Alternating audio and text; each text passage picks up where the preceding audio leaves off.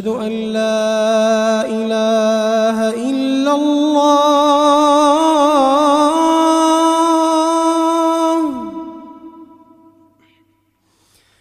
أشهد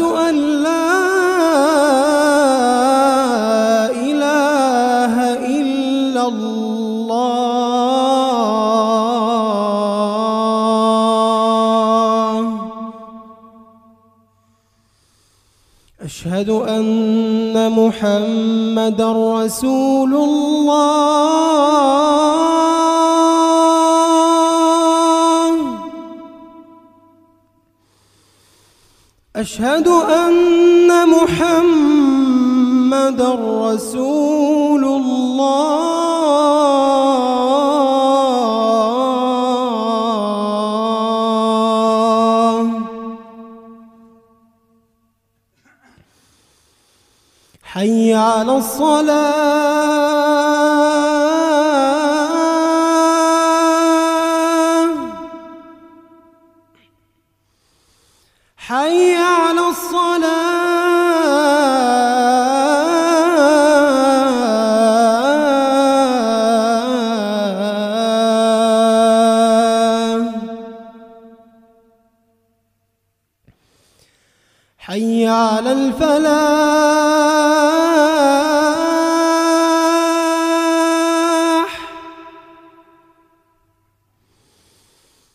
حي على الفلاح.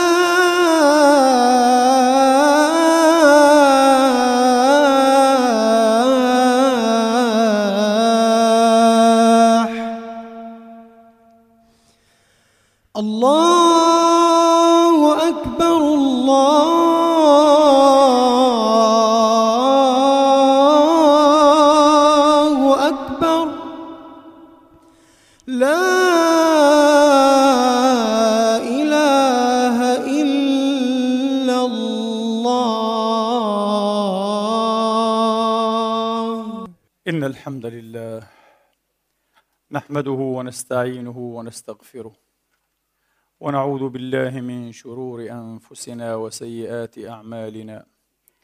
من يهده الله فلا مضل له ومن يضلل فلا هادي له. وأشهد أن لا إله إلا الله وحده لا شريك له ولا نظير له ولا مثال له.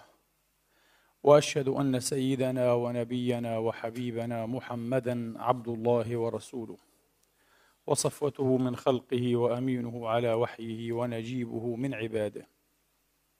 صلى الله تعالى عليه وعلى آله الطيبين الطاهرين وصحابته المباركين الميامين واتباعهم بإحسان إلى يوم الدين وسلم تسليما كثيرا. عباد الله أوصيكم ونفسي الخاطئة بتقوى الله العظيم ولزوم طاعته.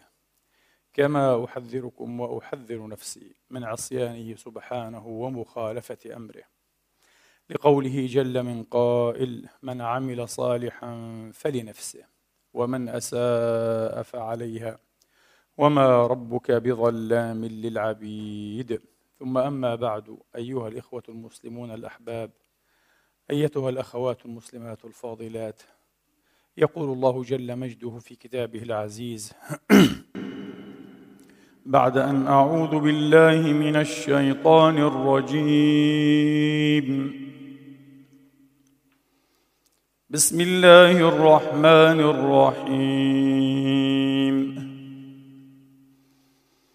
فإذا نفخ في الصور فلا أنساب بينهم يومئذ ولا يتساءلون.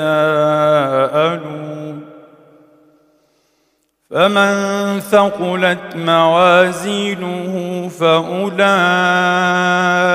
هم المفلحون. ومن خفت موازينه فأولئك الذين خسروا أنفسهم. خسروا أنفسهم في جهنم خالدون. تلفح وجوههم النار وهم فيها كالحون. ألم تكن آياتي تتلى عليكم فكنتم بها تكذبون؟ قالوا ربنا غلبت علينا شقوتنا وكنا قوما ضالين. ربنا أخرجنا منها فإن عدنا فإنا ظالمون. قال اخسئوا فيها ولا تكلمون. إنه كان فريق من عبادي يقولون. ربنا آمنا فاغفر لنا وارحمنا. وأنت خير الراحمين. فاتخذتموهم سخريا حتى أنسوكم ذكري وكنتم منهم تضحكون. إني جزيتهم اليوم بما صبروا أنهم أنهم هم الفائزون.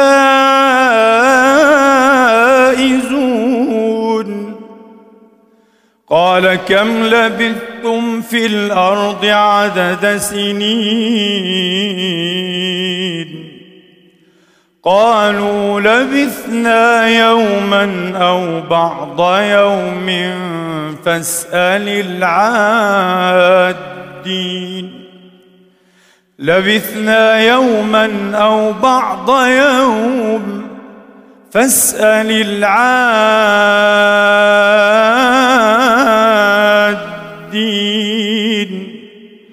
قال إن لبثتم إلا قليلا لو أنكم كنتم تعلمون. أفحسبتم أنما خلقناكم عبثا وأنكم إلينا لا ترجعون. فتعالى الله الملك الحق. لا إله إلا هو رب العرش الكريم. ومن يدع مع الله إلها آخر لا برهان له به. فإنما حسابه عند ربه. إنه لا يفلح الكافرون.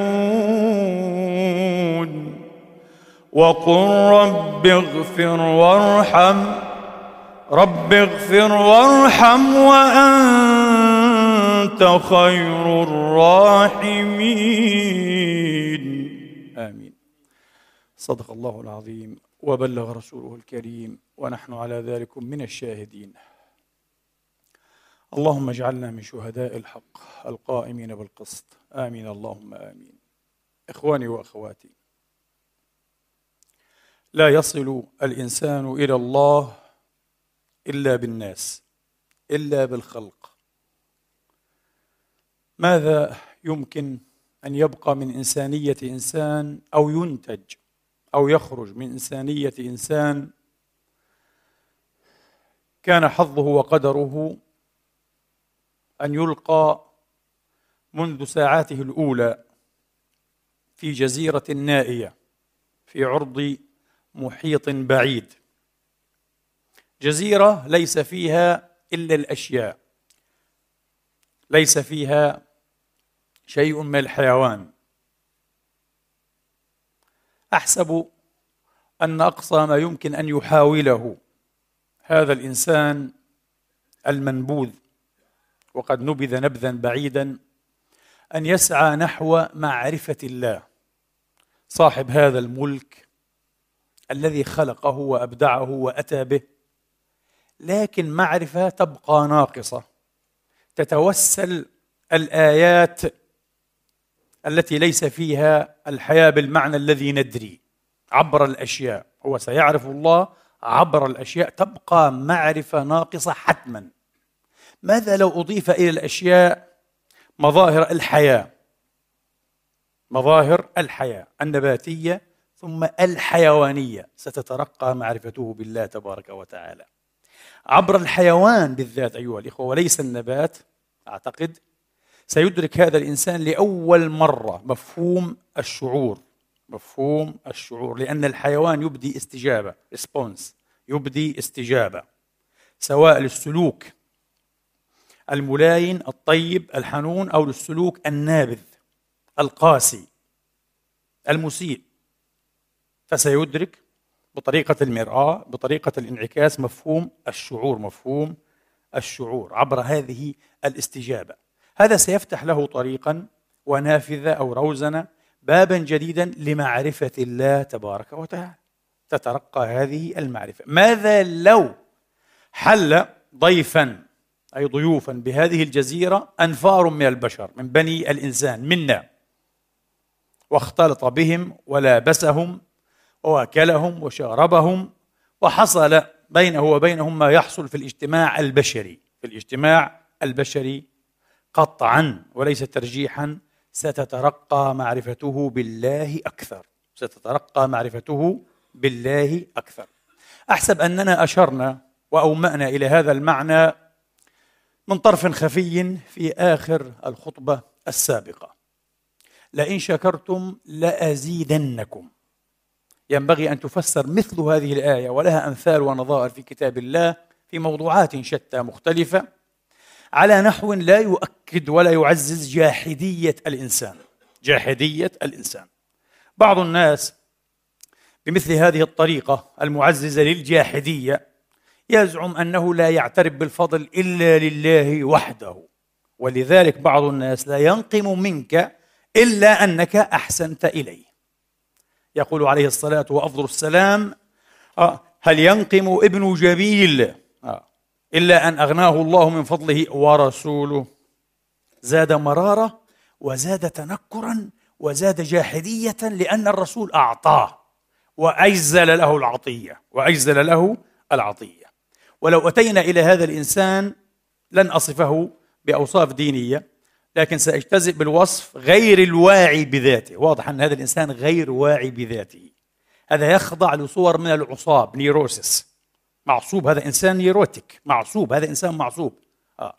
طبعا العصاب شائع جدا في البشر وهو متعدد المناشئ. ليس فقط العصاب الفرويدي التقليدي سيكولوجي المنشأ. هناك عصابات أيها الإخوة جسمية المنشأ. يعني مثلا ال agoraphobia الخوف من الأماكن المفتوحة نوع من الرهاب يصيب بعض الناس ومنشأه زيادة الدرقية زيادة الثيروكسين زيادة إفراز الغدة الدرقية. إذا هذا واضح لا علاقة له بسيغموند فرويد إطلاقا. هذا نفس العصاب عصاب ولكنه جسمي المنشأ.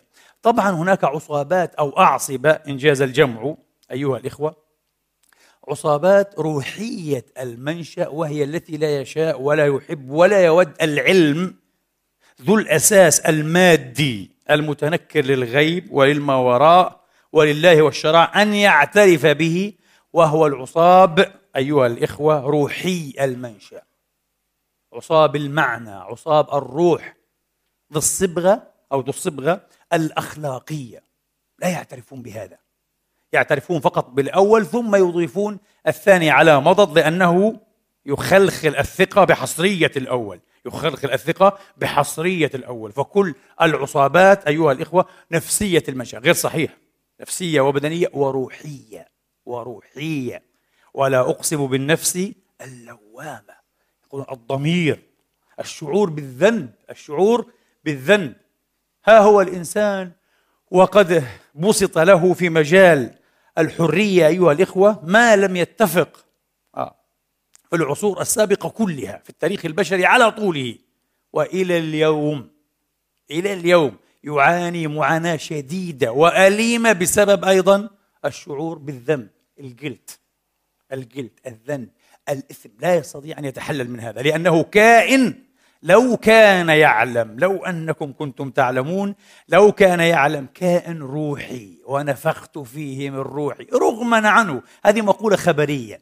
لا يمكن أن يكذب الخبر بالإنشاء وبالاراده وبالهوى نريد له ألا يكون لن يكون. سيبقى روحيا على الرغم منه على الرغم منه. لكنه بهذا الإنكار سيعاني معاناة مزدوجة. سيعاني معاناة على مستوى الشعور وسيعاني معاناة على مستوى الفهم ضبابية الفهم تغبيش الفهم. لن يفهم ماذا يحدث. سأوضح هذا المعنى وإن كان يبدو أيها الإخوة مغلقا لكنه بالعكس هو عميق جدا. ويمكن أن يوضح بالمثال الذي سأقتبسه من باب رد الفضل إلى أهله من عالم النفس النمساوي الناجي طبعا من المحرقة فيكتور إيميل فرانكل. فرانكل كان يؤمن بتعددية أبعاد الإنسان. لكن عند قراءتي لأعماله أيها الإخوة رأيت أن الرجل وشأنه في هذا شأن غيره من العلماء هنا في الغرب الأوروبي والأمريكي يرتجف يرتعد كلما أفضى به البحث والتحليل والتقصي والخبرة العلمية وهو عالم طبيب وطبيب أعصاب كبير جدا جدا وحتى اخترع عقارات معينة أنواع من المهدئات وهو تقريبا إلى حد بعيد جدا مؤسس العلاج بالمعنى لوغوثيرابي. هو مؤسس هذه المدرسة فهو من أعمدة مدرسة علم النفس الوجودي الإنساني فيكتور إيميل فرانكل. النمساوي معروف توفي سنة 97 1900 وقد جاوز التسعين من عمره الرجل كان يؤمن ولكن لا يود إطلاقا لأنه سيحطم للأسف الشديد. قبله الهرم الكبير ليس مجرد عالم عادي كارل جوستاف يونغ سويسري صديق وزميل سيغموند فرويد. الرجل بتقصياته وابحاثه وجد أن كل هذه المقاربات مقاربات ساذجة جدا للإنسان. مقاربات أدلر وفرويد الإنسان أعمق من هذا بكثير. وطبعا أيقن كارل جوستاف يونغ أن الإنسان ذو أبعاد روحية غائرة جدا. يجد جوهره وحقيقته في هذه الأبعاد الغائرة.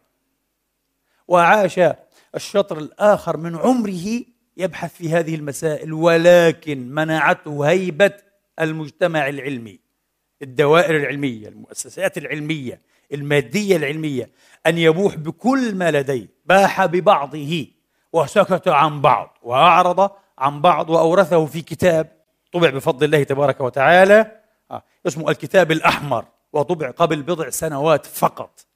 كان موصدا عليه في خزانة في بنك في سويسرا. لماذا؟ لأن هذا الكتاب سينسب صاحبه مباشرة إلى الخرافة وإلى أوهام المتدينين وسيعيدها جذع قضية الدين والروح. شيء غريب فيه سطوة علميه رهيبة سطوة علميه مادية. انتبهوا مش قضية الحقيقة والحقيقة الموضوعية والموضوعية العلمية؟ كل هذا للأسف هذه أوهام هذه أوهام أصبحت. ما في حرية. ينبغي أن تكون هناك حرية حقيقية. ففرانكل كلما انتهى به البحث إلى تخوم الدين في الحقيقة حتى إلى أعماق الدين. يقول هذا ليس من الدين وأنا لا أقصد معنى دينيا. هو يتكلم في لب المسألة الدينية. يعني يتكلم عن البعد الروحي للإنسان. يقول حتى الروح لا أقصد بها المعنى الديني. هو هذا هو نفس الشيء نفس المعنى. على كل حال رهبة. أنا أشفق عليه. حين أقرأ له أشفق على هذا الرجل. مثل مثل غيره. يعاني المسكين يعاني. ففرانكل يقول أستعين من هذا التشبيه الموحي والعميق والمبسط لهذا المعنى الذي قد يبدو غامضا. يقول وحدة الإنسان في عمقها في تراتبيتها. يعني مجموعة layers مجموعة طبقات الإنسان مش طبقة واحدة. صحيح أن فرويد كان يعترف أنه يبحث في القبو ال basement يعني. يقول أنا أبحث ال Keller يعني بالألمانية أبحث في ال Keller في ال basement في القبو. طب هل تؤمن أن هناك أي طابق الأول والثاني والثالث ربما العاشر؟ طابق الروح. حين أتى إلى هذا الطابق الأعلى طابق الروح أيها الإخوة قال الأديان كلها مجرد عصاب البشرية. ال neurosis تبع الجنس البشري. هنا فرويد كان اختزاليا ويبدو أنه أصر على أن يجعل الإنسان فقط يتوفر على القبو والطابق الأول فقط. عمارة قميئة. الإنسان الفرويدي عمارة قميئة صغيرة. لا تليق إيه؟ بالإمارة الإنسانية بالمملكة. نحن ملوك. نحن ملوك. نحن من سخر لنا هذا الكون كله. سماواته وأرضه جميعا منه لا إله إلا هو. نحن على هرم هذا الوجود المخلوق المحدث. أليس كذلك؟ آه. السياد هذه يعني آه، العوالم والكوائن كلها. وكما كان يقول الإمام المجدد محمد عبده الإنسان عبد لله وحده سيد لكل شيء بعده. منظور إسلامي. بالمناسبة كارل جوستاف يونغ ذكرته قبيل قليل. وأيضا إيه فيكتور إيميل فرانكل كان يصران دائما. ما من نظرية أو تقنية حتى فنيات في العلاج النفسي إلا تستند على منظور فلسفي للإنسان. وكان يؤكدان دائما على أهمية مساءلة ومراجعة هذا المنظور الفلسفي للإنسان. فرانكل يقول كم يبقي من إنسانية الإنسان؟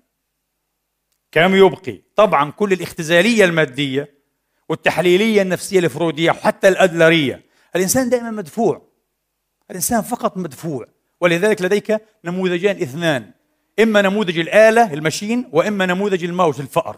الإنسان إما حيوان وإما آلة. لا يا حبيبي. الإنسان ليس حيوانا وليس آلة. الإنسان هو خالق الآلة وصانع الآلة ودارس الحيوان.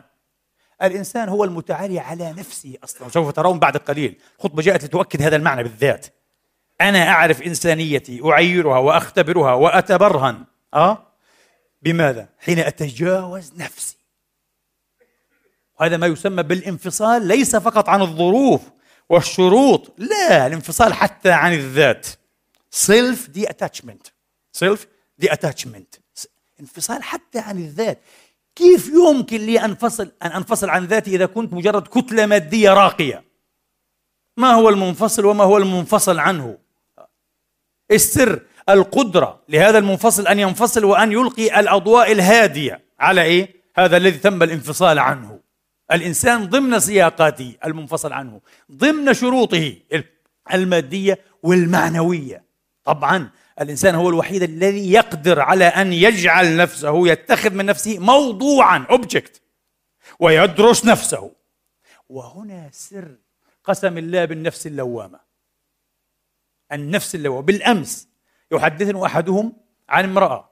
لدي الكثير من حديثها عبر أي محدثي هذا وكيف تظلم كنتها زوجة ابنها ظلما بينا جهارا عيانا بيانا نهارا أي شيء مخيف. وهذه زوجة الابن قمة من قمم الأدب من قمم الطاعة من قمم التهذيب من قمم التفاني تعطي كل ما لديها وهي صامتة. ثم لا تأخذ إلا على رأسها ويقال لها لا جزاك الله خيرا. ما أسوأك من امرأة. أرانا الله فيك وفي أولادك. اللي هم أولاد إيه؟ أولاد ابنها يعني في أحفادها. ما يسوءك. إيش مخيف؟ إيش مخيف؟ الله وحده يعلم كيف يجازيك. فقلت لمحدثي شيء عجيب أن هذا أكثر ما يثير. يمكن أن يصل الإنسان فعلا غير الواعي بنفسه إلى درجة من العمى جنونية. لا والله الحيوان لا يتوفر عليها.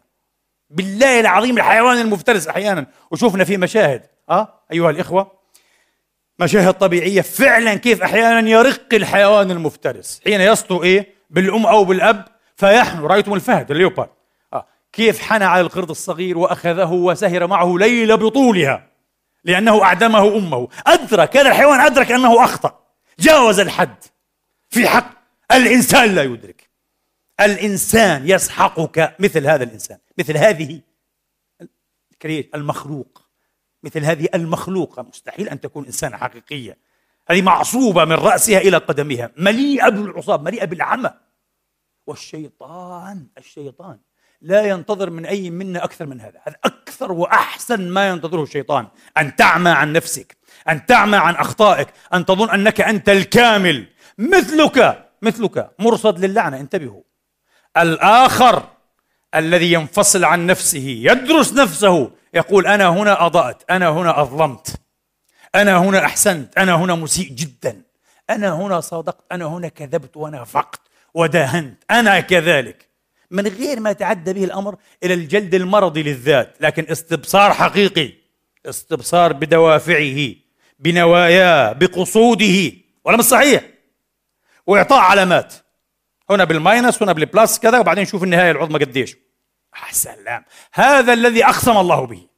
طب إيش رأيكم؟ حتى لو كان مذنبا. ما هو الله يقسم بمن؟ يقسم بهؤلاء المذنبين. ولا أقسم بالنفس اللوامة. تلوم على ماذا؟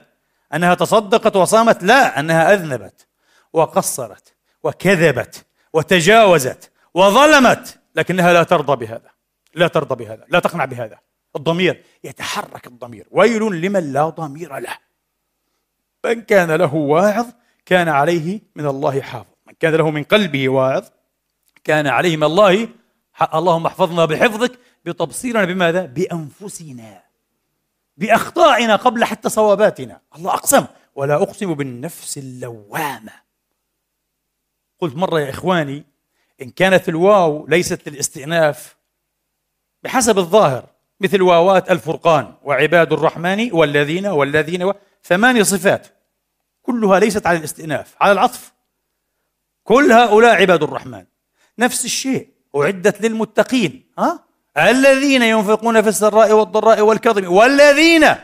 ها إن لم تكن للاستئناف والظاهر أنها للعطف إذا لا يمنع أن تكون من المتقين من جملة المتقين أنك قارفت كبائر الذنوب.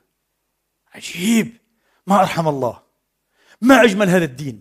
ما أجمل هذا الكلام. والله أتكلم يقشعر بدني الآن. تعرفون لماذا؟ تذكرت المثال الميتافور الشهير الذي يضربه الإمام الغزالي وابن الجوزي وسائر علماء ووعاظ المسلمين الأفاضل رضوان الله عليهم أجمعين. أمثلة ميتافورات تحطم الإنسان. تحطم. وكم سمعت هذا من صالحين في حياتي؟ يتعب الإنسان. يعلمون ويدرسون أيها الإخوة ويعظون. ليس من ثوبه سليم كمن مزق وخاط ورقع. هذا لم يذنب ثوبه سليم. ومن قال لك إن النفس الإنسانية على هيئة الثوب على هيئة المواد والأشياء؟ من قال لك ليس فيها قوة خلاقية قوة نشوئية قوة يمكن أن يقال إنها إيه؟ تقوم بما يعرف يعني بإعادة التخليق إعادة الترتيب. resetting يعني resetting تعمل. regenerated يعني يصبح الإنسان. ممكن هذه النفس فيها القدرة هذه وهذا الذي لاحظناه في صفوة من أولياء الله كانوا قطاع طرق كانوا قتلة مجرمين وأصبحوا من رؤوس أولياء الله يضرب بهم المثل كالفضيل بن عياض أليس كذلك؟ أحا. ماذا نتحدث عن عمر الخطاب؟ كيف كان عمر وكيف أصبح عمر في الإسلام؟ هذا عظمة رحمة الله تبارك وتعالى، الله قال لا لا يمنع والذين إذا فعلوا فاحشة أو ظلموا أنفسهم طبعا محال أن تصل إلى الله بالفاحشة أو ظلم النفس هذه زندقة. لكن يمكن أن تكون طريقا. كيف؟ شقيت أنت أخطأت. زلت بك القدم. زلت بك القدم. وهذا طبعا بين قوسين أيضا يذكرني بشيء. هزني هزا عميقا. استمعت لمحاضرة للمهتدي البديع الرجل الجميل بروفيسور الرياضيات الأمريكي جيفري لانج يتحدث بطريقة مؤثرة جدا. جدا. أنصحكم بأن تلاحظوا هذه المحاضرة تشاهدوها حوالي ساعة من الزمن.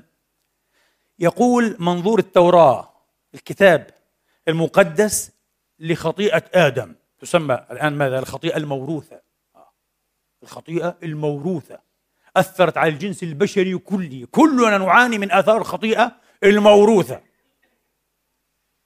قال منظور الكتاب المقدس معروف يعني. خطيئة مميتة. اسمها خطيئة مميتة. سببت ماذا؟ ما يعرف بالسقوط عندهم. في الأدبيات الببليكال يعني السقوط. سقط الإنسان. من أعلى السماء إلى هذه الأرض الدنيا السفلى. بالخطيئة. خطيئة فظيعة مميتة. قال لما أتيت إلى سورة البقرة وقرأت وإذا بالقرآن يقول فأزلهما. سلب يعني. سلب زلة. زلة. قال زلة. ما هذا؟ صعق الرجل. طبعا. الله يقول زل هذه. استغفر آدم غفرنا له. وانتهى كل شيء. خلاص. يا سلام. منظور أوسع جدا لرحمة الله لحنان الله لحب الله لعباده لحرصهم لا إله إلا هو على نجاتهم. أن ينجوا. مهما كانت الخطيئة. وبتكليف في الظاهر يعني كأنه تكليف مباشر من رب العزة ولا صحيح. ويا آدم اسكن أنت وزوجك الجنة إلى آخره. ومع ذلك أخطأ آدم. الله يقول زل. زل. سلقت قدمه هيك. زل سليب سليب. زل ليس خطيئة مميتة. نفس الشيء آيات آل عمران. والذين إذا فعلوا فاحشة فاحشة. كبائر الذنوب. أو ظلموا أنفسهم أه؟ ذكروا الله فاستغفروا لذنوبهم. ومن يغفر الذنوب إلا الله؟ شوف التركيب العجيب. ما معنى يعني ومن يغفر الذنوب إلا الله؟ معناه بصراحة تضمنيا الله أكبر من هذا الذنب. إيش الذنوب هذه؟ أنا أكبر منها تماما عادي أغفرها. يعني كيف الله أكبر منها؟ برحمته يعني بصفة رحمته بعفوه بكرمه. تسامحه معنا يقول. ما في مشكلة تب. وستعود لتكون. إن صححت التوبة أه؟ وتحققت بها توبة نصوح. لابد أن تكون توبة نصوحة. ستعود لتكون من جملة المتقين. يا الله من جملة المتقين. ومرصد لي جنة عرضها السماوات والأرض أعدت للمتقين. قال لك عادي. يا سلام شيء جميل. هذا هو الإنسان. لذلك لا ينبغي علينا آه، وقارنوا مرة أخرى بمجاز آه، أو مثال ماذا؟ من خاط ورقع. قال لك خلاص ثوبك تمزق. أنت أبو رقع. أنت مرقع. لا بعون الله تعالى. بل في بعض الآثار وإن كانت ضعيفة لكن أنا أقول لكم هذا المعنى الضعيف يشهد له كتاب الله بمثل هذه الآية الكريمات.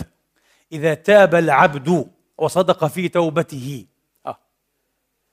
أمر الملك فمحى ذنبه من صحيفة عمله ثم أنسى الملك ذنبه الملك حتى ينسى أنه هذا العبد أذنب. وأنسى الأرض التي فعل عليها الذنب ذنبه. أنسى كل شاهد شهد على هذا الذنب ذنبه. العبد نفسه الله ينسيه ذنبه. يأتي حتى لا يخجل يوم القيامة حتى لا يخجل عند الحساب والمناقشة. لماذا؟ لأنه صدق التوبة مع الله تبارك وتعالى. كل شيء انتهى. عفى الله عما سلف. قبل أيام أشرح لبعض إخواني فطرح علي أي مسألة. فطرح علي سؤالا. قال لي طب كيف؟ كيف أن عبدا قضى ستين سبعين سنة في الكفر وأسلم اليوم ومات اليوم؟ يسبق مسلما يوم القيامة مسلما يوم القيامة.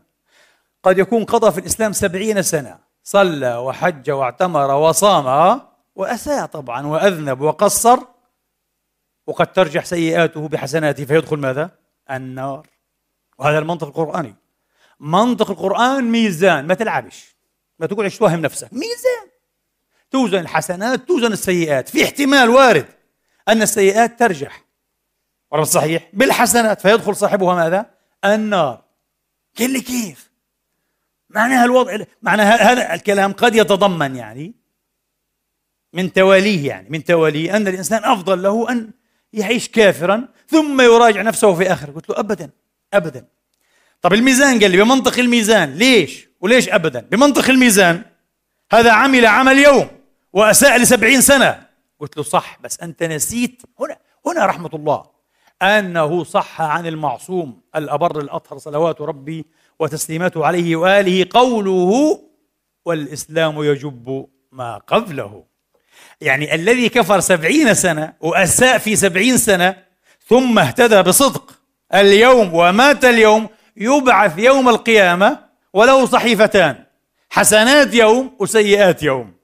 وما عسى سيئات يوم أيها الإخوة إذا اجتنبت الكبائر كالقتل والسرقة والزنا وهذه الأشياء. آه، والعدوان على الناس بغير حق. ما عساها ترجح بلا إله إلا الله. لو أتى بلا إله إلا الله وحدها في يوم خلاص. وصلى معها ربما أربع أو خمس صلوات صلوات يوم كامل فطبعا يدخل الجنة. هذا من رحمة الله هذا من رحمة الله. طب أنا طب أنا المسلم اللي كذا. آه أنت كمان عندك الشيء. نفس الشيء. حتى الخوارج. شوف الخوارج زمان آه كانوا يقولوا المسلم أو المؤمن الذي يرتكب كبائر ويكفرونه بالكبائر إن مات غير تائب منها. عنده باب مفتوح كبير. حتى الخوارج ما هو؟ التوبة. توب. توب الآن إلى الله. إن تب توبة نصوحة تاب الله عليك. بينتهي بينتهي كل شيء. التوبة تجب ما قبلها.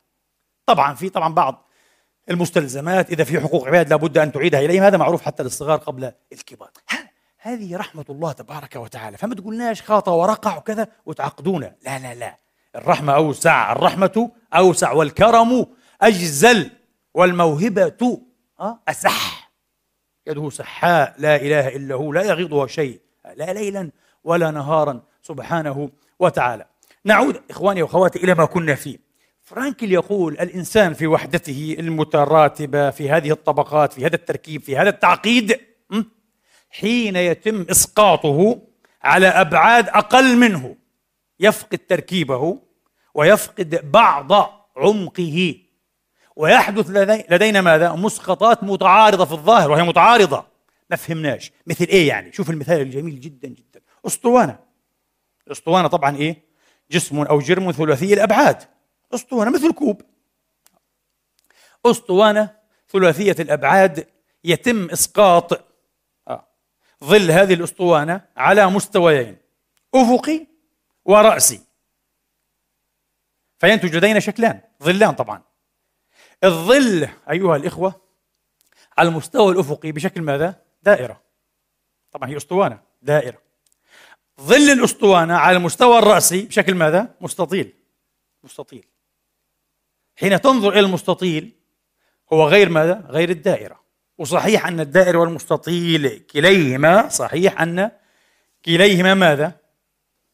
شكلان مغلقان والأسطوانة شكل ماذا؟ مفتوح يمكن أن تعبئ فيها الماء عميقة لها عمق لأنها من عالم ثالث الأسطوانة في الحقيقة ليست ماذا؟ ليست دائرة وليست مستطيلا وليست مستطيلا ودائرة حتى معا لا لا شيء أعمق من هذا لماذا؟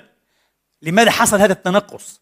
ولماذا وجدت هذه المعارضة بين شك شكلين مسقطين عن جرم واحد؟ لأنك أسقطت هذا الجرم في مستوى ماذا؟ أدنى من عالم ثلاثي إلى عالم ماذا؟ ثنائي فقط بعض الخواص حتقول لي هذا تشبيه جميل جدا جدا جدا. وحتى يوحي إلينا بضرورة الإمعان وتوفير شرط التنزيه لله تبارك وتعالى إذا تعاملنا مع الله. طبعا. أنت حدثت عن الله تكلمت عن الله بدك تفهم يا أخي يا مؤمن يا موحد. أنك تتحدث عمن بعد الأبعاد ومكن المكان وزمن الزمان ولا يحل في بعده أو ظرف لا إله إلا هو آه ومعناها أنت لا تستطيع أن تفهمه إلا بطريقة ماذا؟ إسقاطية يا مسكين وكل هذه الإسقاطات فيها ماذا؟ فيها انتهاك للتنزيه وفيها انتهاك ماذا؟ مش هنقول للعمق لا لا للعظمة للجبروت للكبرياء أه؟ للسبحانية الصمدانية الإلهية وأنت انتبه انتبه تماما. ولذلك هنا أبدا التنزيه ما لم يتضمن نفيا حقيقيا بالعكس هو مطلوب إلى أبعد حد يستطيعه عقلك. أنا أعتقد أن الله تبارك وتعالى يقرب عبده وأن أدنى العباد إليه مش أكثرهم صلاة. يامه يعني كأي من أحد هو كثير الصلاة والعبادة ولكن آخر يسبقه سبقا بعيدا وأقل منه عبادة. ليش طيب؟ المعرفة. هذا أعرف بالله من هذا. انتبهوا طبعا هذا أعرف. ولذلك هذا كثير العبادة إذا دخل المختبر مختبر الابتلاء مختبر الحياة يمكن أن يزل بسرعة. ولكن ذاك العارف بالله لا يزل.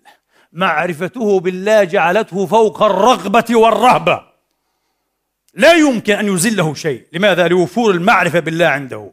هذه قضية المعرفة مش فقط العبادة. فعبادة من غير معرفة جدواها قليل لها جدوى ولكن قليل. وإن شاء الله تكون إيه؟ هي خطوات على طريق زيادة تعميق المعرفة بالله تبارك وتعالى. فنعود إذا إيه؟ إلى هذا التمثيل الجميل جدا. إذا إذا بدأت بالإنسان أنت وافترضت أنه فأر حتقول مين مسوي هيك؟ علماء النفس السلوكي. علماء النفس اليوم هؤلاء الماديون بيعتبروا الإنسان حيوان. ليه؟ لأن عندهم نظرية برضه إيه؟ التطور. وإنك أنت حيوان مترقي. وبامنوش إنه حتى لو آمنوا بالتطور إنه في لحظة ما الله اختص هذا الإنسان وقال له إيه نفخت فيه من روحي فأصبح خلقا آخر. بامنوش بشغل هذه. كل أشياء دينية يقول لك هذا نؤمن بالعلم وبالمستحثات وبالأدلة والأشياء. أنتم أحرار على كل حال. فإذا بدأت وافترضت الإنسان فأرا حيوانا وعملت له أي دراسات بعد ذلك وإسقاطات دائما إسقاطات ستكون في مستوى ماذا؟ حيوان. والناتج عندك حيوان. راح الإنسان ضاع الإنسان. هذا يذكر بمثل رهيب في دلالته وجميل جدا. مثل ذاك الرجل الذي يشكو إلى حكيم من حكماء القرية أو حكيم القرية بالأحرى كان جاره الذي سرقت أو خطفت قطته قطة جاره خمسة أرطال من زبده والتهمتها. يشكو عند الحكيم. الرجل المدعى عليه قال يا سيدي الحكيم. الحكم الحكيم قطتي وسائل القطط لا تأبى أصلا بالزبد. إيش فأر هي؟ الفأر بحب الزبدة وبحب الجبن وكذا بس مش القطة يعني. قال لا ائتيني بالقطة. فأتاه بالقطة فوضعها في الميزان. من عجائب الصدف أنها وزنت بالتمام كما يقال بالتمام بالضبط خمسة أرطال. فقال الحكيم الذي تكشف عن أحمق طبعا وليس عن حكيم قال هذه الزبدة فأين القطة جميل. وهذا الكلام. أنا أسقط الإنسان الآن بالطريقة هذه فينتج لي حيوان حيوان مدفوع بالغرائز. هذا الفأر. أين الإنسان؟ حتقول عن أي إنسان تتحدث؟ تعمل؟ لا في الحقيقة أين الإنسان؟ أين الإنسان الذي يضحي بنفسه؟ في سبيل وطنه. في سبيل القيمة. في سبيل المعنى. الأبطال. أبطال الأمم. ملايين من أممهم على استعداد وافر أن يضحوا أنفسهم في سبيل ماذا؟ توفير حياة أبطالهم. ليه؟ البطل نبيا على طريقة توماس كارلايل. البطل فيلسوفا حكيما. البطل إيه؟ مناضلا مجاهدا مقاتلا جنديا. البطل مفكرا مصلحا ثائرا اجتماعيا. أبطال. الامم لديها أنماط من البطولة. ملايين من شعوب هؤلاء وجماهيرهم على أتم الاستعداد أن يضحوا أنفسهم أو يضحى نفسه يعني افصح قليلا من ضحى بنفسه وإن كانت جائزة أن يضحوا أنفسهم في سبيل توفير ماذا؟ حياة أبطالهم ليه؟ ليه؟ من أجل لحمه ودمه يعني؟ قد لا يعني يكون هذا المضحي أو المستعد أن يضحي رأى البطل من قبل ويسمع عنه فقط طيب يعني معناها؟ إيش بصير معنى الاستعداد للتضحية؟ يقول لك روحي قبل روحه. اللهم خذ من عمري ووفر عمره. ليه؟ لأن هذا البطل سواء كان كذا أو كذا أو كذا أو كذا يحمل معنى يحمل رسالة مرصد لمهمة يحمل إيه؟ قيمة. أنا أضحي من أجل قيمة. آه مش فأر إذا هذا. هذا مش فأر الذي يضحي من أجل القيمة والمعنى مش فأر مش هيك بس الإنسان إذا كان فأرا إذا كان حيوانا الإنسان يتعرض المسكين أحيانا لمآسي لوجوه من المرائر والكوارث والآلام والتباريح. طبعا الموت يغدو أرحم مئة مرة من مواصلة الحياة. أليس كذلك؟ معروف مش مش حنجيب أمثلة وخاصة في ظل الحروب. في ظل الحروب. ونسأل الله أن تنعم بلاد العرب والمسلمين والعالم كله بالسلام. أنه كفى كفى كفى حروبا وكفى يتما وترملا وقتلا وذبحا وتهجيرا. اللهم رد غربة جميع المهجرين وخاصة في سوريا وفلسطين. طيب مرائر كبيرة. كيف يحتملها الإنسان؟ كيف يحتملها؟ من أجل ماذا؟ بالمعنى بالقيمة.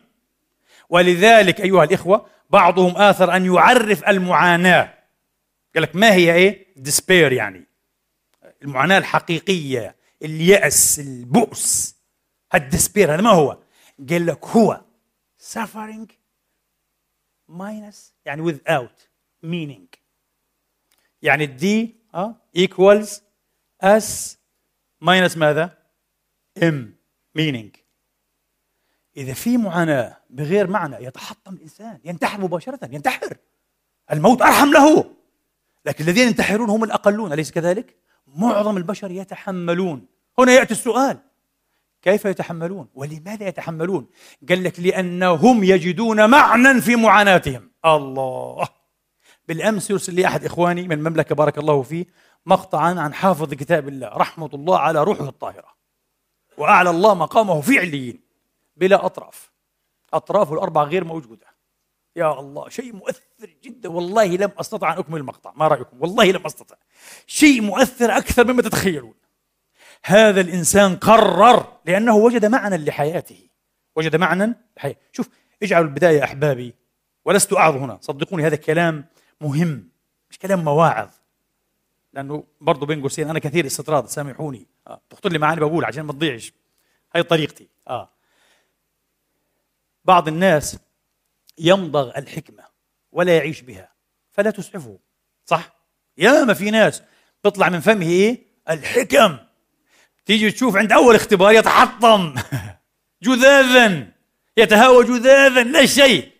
لأنه في فرق كبير بين الحكمة بنت التجربة. الحكمة بنت المعاناة اللي استخلصها هو. استذوبها. استقطرها هو. من عرق ودم وألم وتعب. وبين حكمة يرفعها ماذا؟ شعارا. يراها في كتاب. وعلى فكرة يظهرون. في عندك كتاب متخصصون في الصحف في المجلات الحين في الفيسبوك كذا. كل يوم حكمة. وترى ترى أنه إنسان ساذج يعني. ابسولوتلي نايف يعني. جدا ساذج وبسيط بسيط بسيط. ليه؟ لأنه حتى نجي بعقب عليها هو يخص هو يفرغها من المعنى يبتذلها هي أعمق مما تخيل. هو لم يفهم أصلا. ففي فرق أنك ترفع الحكمة شعارا وفرق أنك ماذا؟ تستقطر الحكمة من تجربتك الذاتية. هذه الحكمة التي تسعفك. فحاولوا أن تكونوا حكماء قدر ما تستطيعون. وهذا أيضا يفضي إلى تعليق آخر. وسامحوني مرة أخرى وهو الاستخفاف. يؤلم الآن في الثقافة العربية في السلوك العربي في العقلية العربية أن عقلية استخفاف هي طبعا طالما في عهد الانحطاط كله كانت عقلية استخفاف عقلية ما قل ودل وما تتفلسفش وجيب من آخره. هذا عقيدة استخفاف.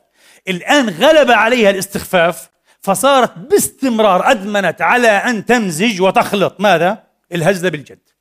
في كل شيء. أفلام مسلسلات كلمات حوارات دينية حتى نصوص دينية. شيء عجيب جدا. تعرف أنت هذا الاستخفاف ماذا يضيع عليك؟ يضيع عليك فرصة باختصار فرصة أن تكون حكيما. فرصة أن تحول المعاناة إلى معنى. إيش رأيك؟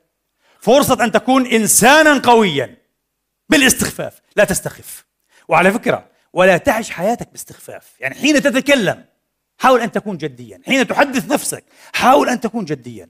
حين تكتب شيئا حاول أن تكتبه بحيث يكون المرة الأولى والأخيرة. ما تقولش بكتبه مسودة هيك درفت وبعدين لا. منذ البداية اكتبه بجد خذه بجد. حين تضحك حاول أن تستفيد من فرصة الضحك أيضا. يعني حاول أن تكون فيلسوفا فلسف كل شيء تتعمق. تتعمق وتذخر تصير أنت كنز لذخائر التجارب والحكم والمعنى والقيمة. هو هذا الفرق على فكرة. وكما قال أبو الطيب أحمد المتنبي هو الجد.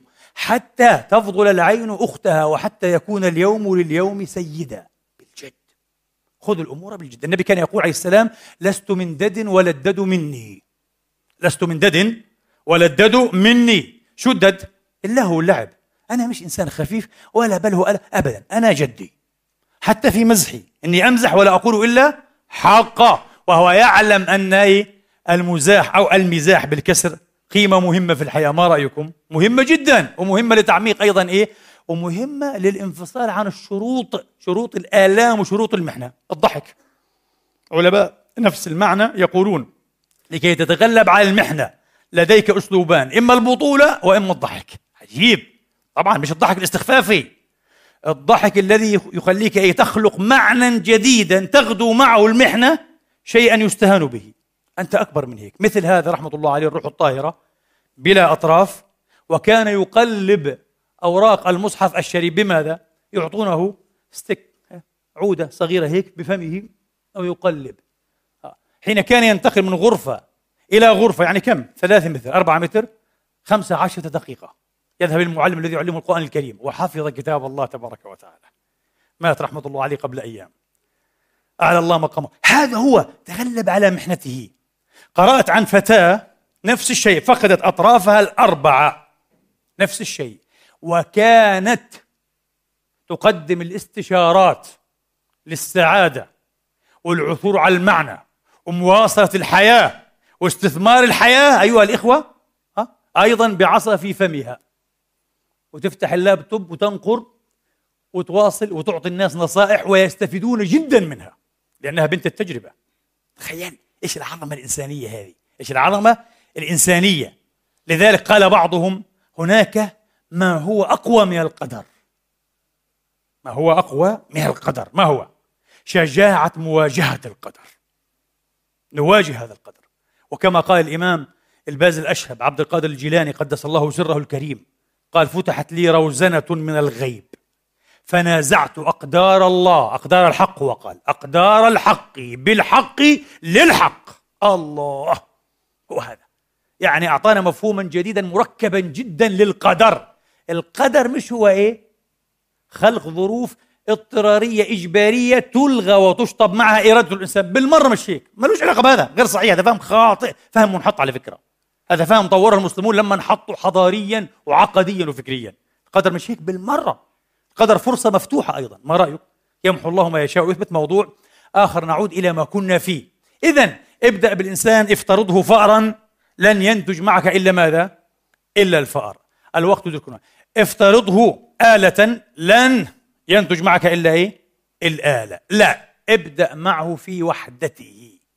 في تفرده في فرادته في تركيبه. ينتج لك ماذا؟ الإنسان. وستجد أنك ملزوز لتتعامل مع أبعاد فيه فقط في مستواها. ولا يصح أن تسقطها في مستوى ماذا؟ أدنى. افهم هذا. يعني كما قلت لكم مفهوم الفدائية مفهوم التضحية مفهوم الحب. هذا خطبة الأسبوع الفارط كما يقال آه. هذه المفاهيم مباشرة لا تنتمي إلى الفأر ولا إلى الآلة تنتمي إلى الإنسان يعني إلى المعنى إلى الروح مباشرة. حاول بطريقة التطوريين والأفرويديين أن تسقطها على مستوى الفأر. بطلع معك فأر في الأخير. ويفسد الحب الإنسان بيطلع شيئا باهتا لا معنى له لا قيمة له. في الحقيقة طبعا هذا يمكن أن يسلم به من لم يفهم وأكثر منه بلها يعني من لم يجرب الحب. أعود مرة أخرى. تحدثت في الخطبة السابقة عن البيت أو الحيوانات الأليفة في البيت التي يربيها الناس هنا ويحرصون عليها. وقلت هم تنبهوا إلى أن الحرص على تربية هذه الحيوانات الأليفة ليس من باب إيه؟ الرحمة الزائدة والحب الفياض. بالعكس هو تأكيد لحاجتهم إلى أن يحتاج إليهم. برضه نوع من العصاب يعني. المبالغة فيه بأكد أن الإنسان معصوب إنسان غير سوي. ليش طيب؟ لأنه ابنك على فكرة وهذا الفرق هذا الفرق بين ابنك الصغير بين ابنك الصغير بين حيوانك وحيوانك الأليف. إيش الفرق؟ الحيوان الأليف سهل جدا ترويضه. أنا كنت صغيرا كنت أستغرب شاهدت بأم عيني مباراة في التلفاز. كان التلفزيون أسود أبيض في بيتنا. مباراة والله بين الكلاب أعزكم الله. أبدا. مباراة كاملة. وواحد واقف على إيه؟ الكلب هذا. على جهاز تصوير بالكاميرا. شيء ليك قلت كيف؟ ثم تبين لي أن ترويض الحيوان مسألة سهلة.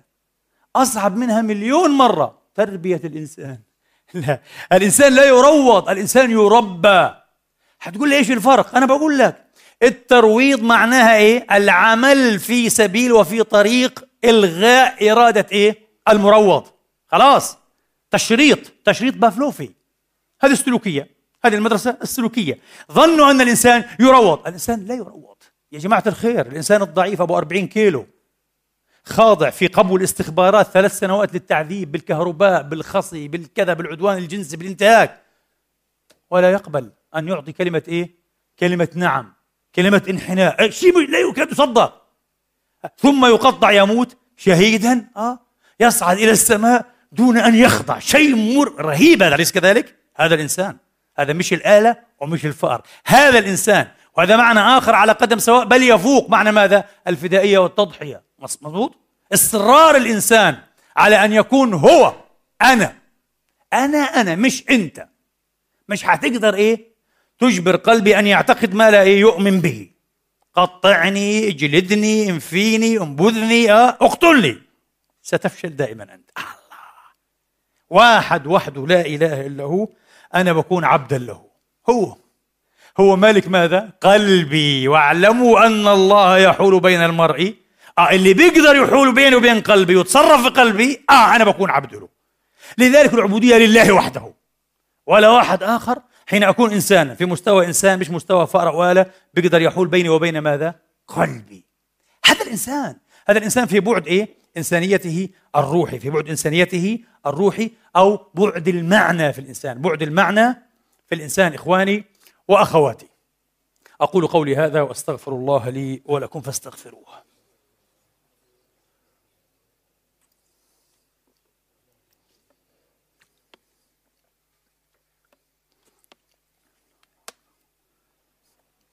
الحمد لله الحمد لله الذي يقبل التوبة عن عباده.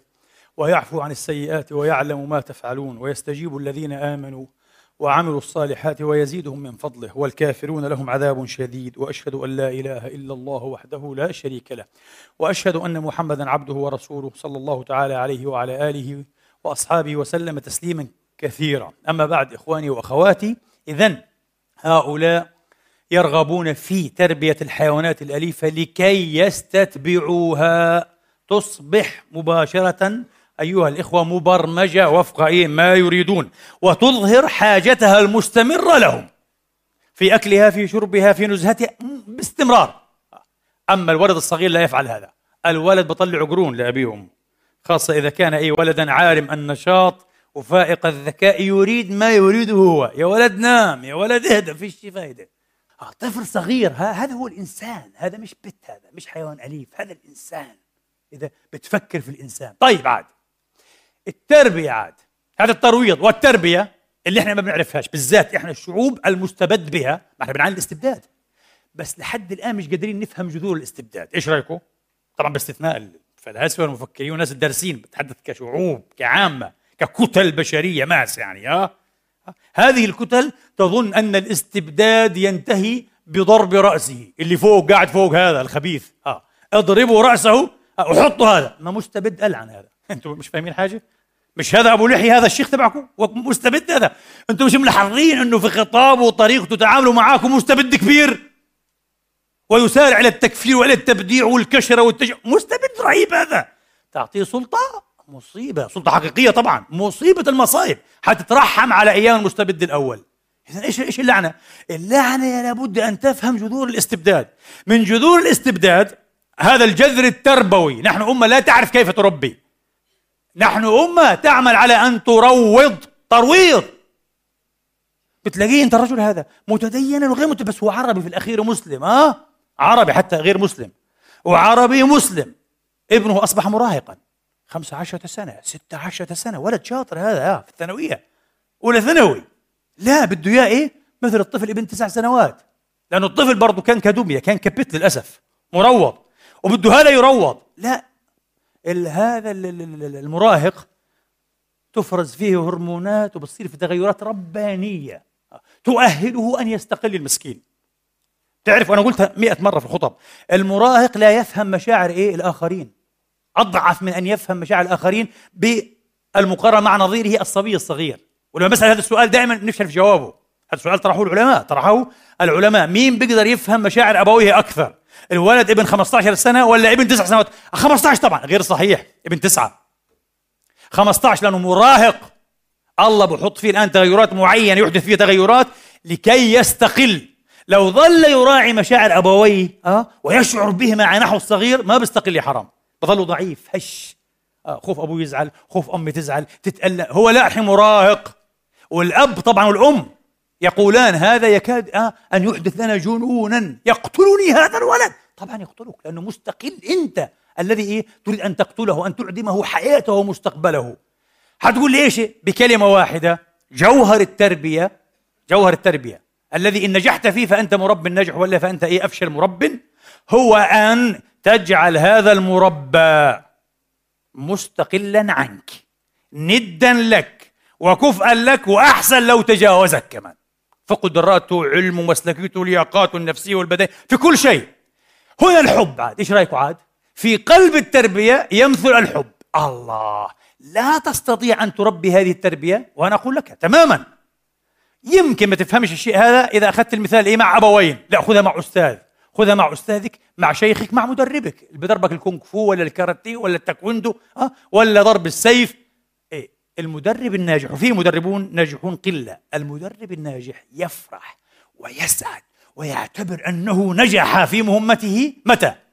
حين ينجح مدربه في استلال أو في إسقاط سيفه من يده وتوجيه ضربه نجلاء له.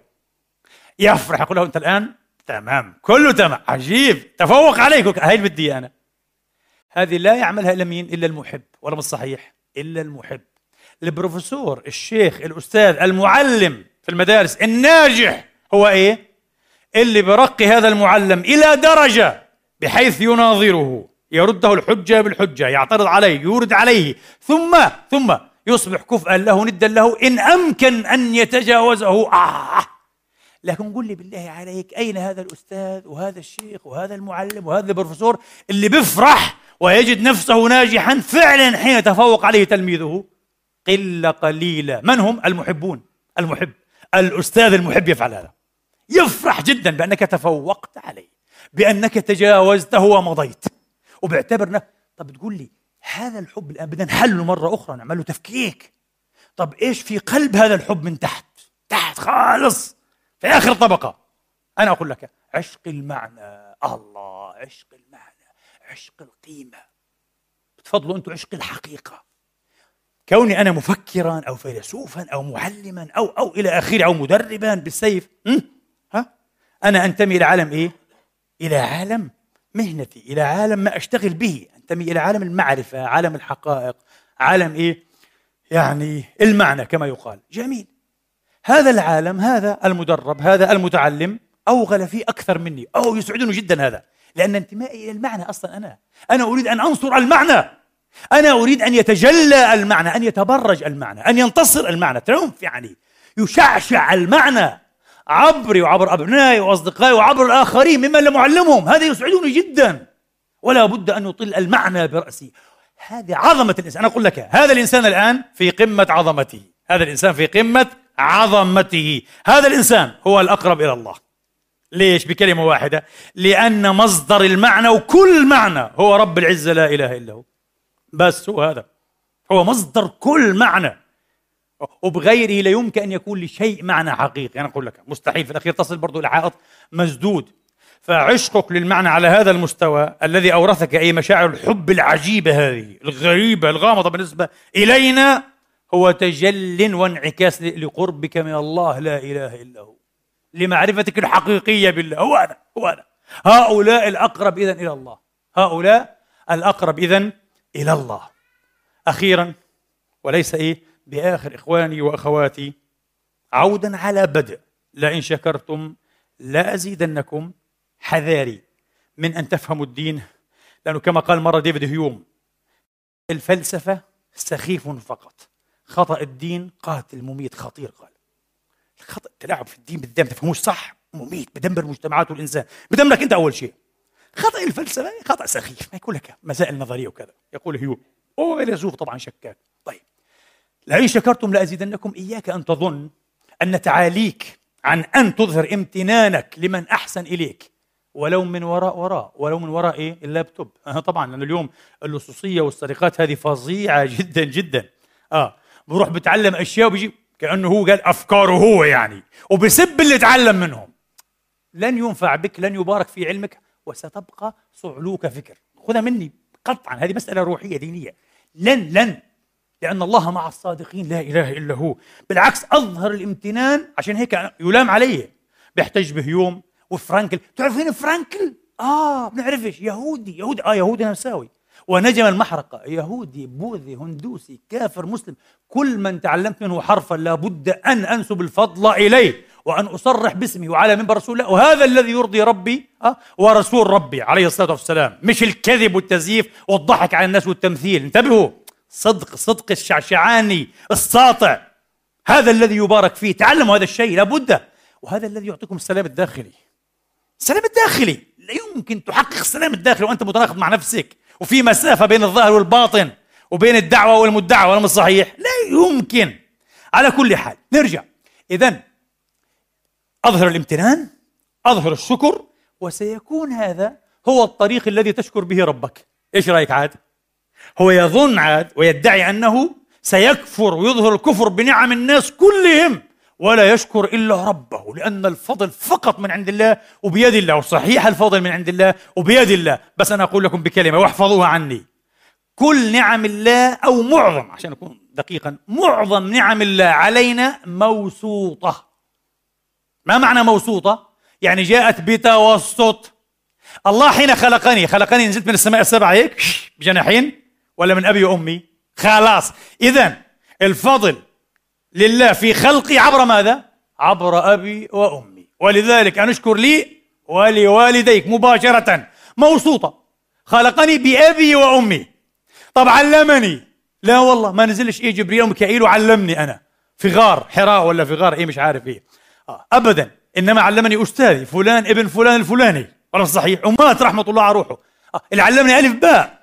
سأترحم على روحي ما حييت. ولا صحيح وهذا علمني النحو وهذا علمني الصرف وهذا علمني كذا وهذا. كلهم أنا تعلمت وفهمت عبرهم. وهذا علمني. تعرف أنت أحد المشايخ؟ الشيخ الأكبر. أخجل ليش؟ الشيخ الأكبر رحمة الله عليه. آه محي الدين بن عربي. في الفتوحات المكية. يقول لك ومشائخي فلان. ومن مشائخي ميزاب ببولونسيا آه من بلاد الأندلس. ميزاب ماء. ميزاب معلق في, حائط بنزل ماء. قال هذا أحد شيوخي تعلم منه. كيف تعلم منه؟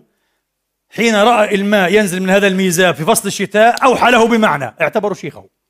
الميزاب علمني. يا سلام يا محي الدين إيش الشكر هذا؟ إيش الاعتراف؟ إيش الصدقية هذه؟ قال لك هذا شيخي. ابن حجر قال علمتني نملة. لولا النملة ما طلبت علم الحديث.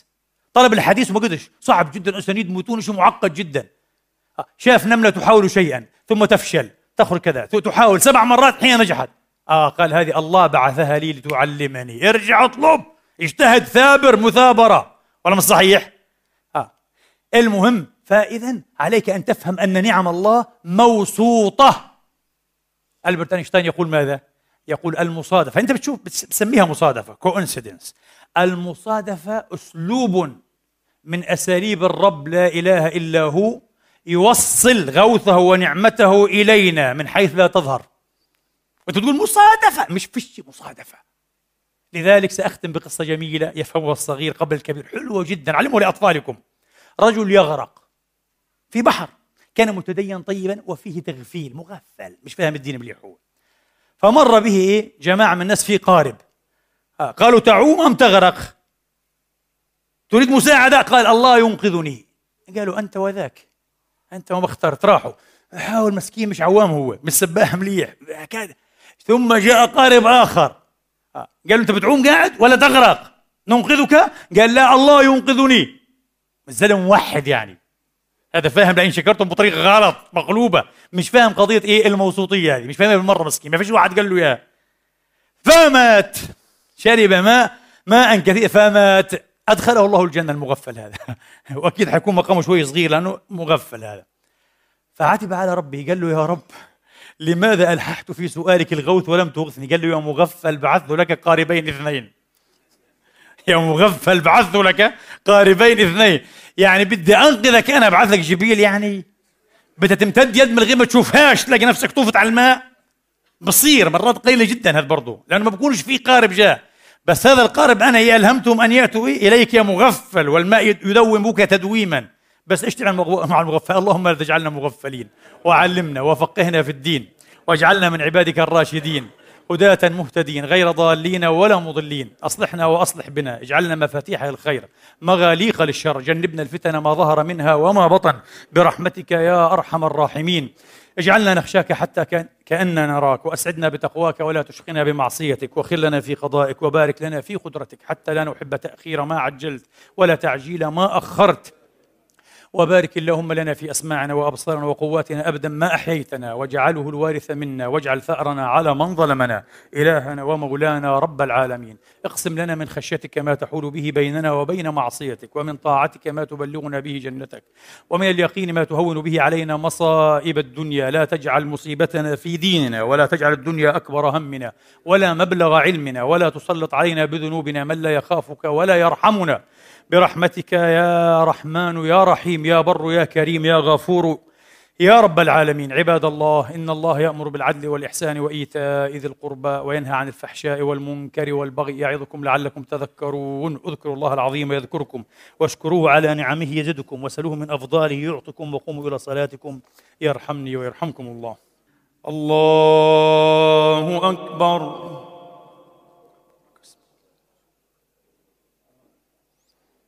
بسم الله الرحمن الرحيم. الحمد لله رب العالمين. الرحمن الرحيم مالك يوم الدين. إياك نعبد وإياك نستعين. اهدنا الصراط المستقيم. صراط الذين أنعمت عليهم غير المغضوب عليهم ولا الضالين.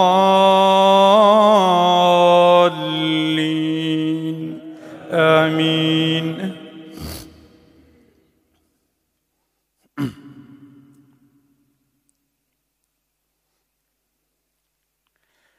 بسم الله الرحمن الرحيم. سبح اسم ربك الأعلى. الذي خلق فسوى والذي قدر فهدى والذي أخرج المرعى فجعله غثاء أحوى سنقرئك فلا تنسى إلا ما شاء الله إنه يعلم الجهر وما يخفى ونيسرك لليسرى فذكر إن نفعت الذكرى. سيذكر من يخشى ويتجنبها الأشقى الذي يصلى النار الذي يصلى النار الكبرى. ثم لا يموت فيها ولا يحيا. قد أفلح من تزكى وذكر اسم ربه فصلى.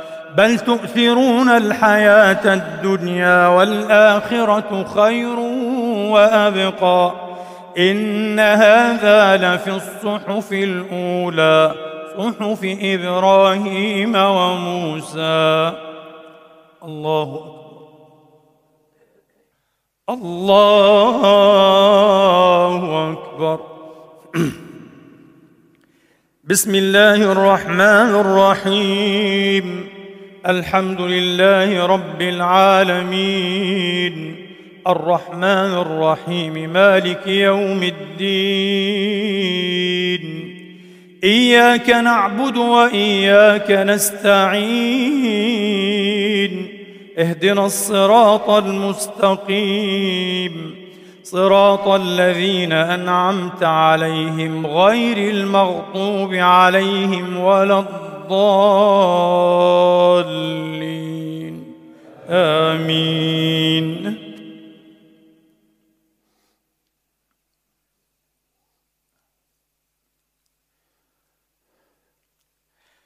بسم الله الرحمن الرحيم. هل أتاك حديث الغاشية؟ وجوه يومئذ خاشعة عاملة ناصبة. تصلى نارا حامية تسقى من عين آنية. ليس لهم طعام إلا من ضريع. لا يسمن ولا يغني من جوع. وجوه يومئذ ناعمة لسعيها راضية في جنة عالية. لا تسمع فيها لاغية فيها عين جارية فيها سرر مرفوعة وأكواب موضوعة ونمارق مصفوفة وزرابي مبثوثة. أفلا ينظرون إلى الإبل كيف خلقت؟ وإلى السماء كيف رفعت وإلى الجبال كيف نصبت وإلى الأرض كيف سطحت.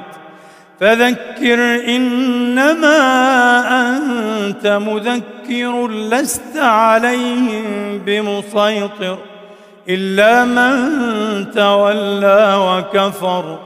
فيعذبه الله العذاب الأكبر. إن إلينا إيابهم. ثم إن علينا حسابهم. الله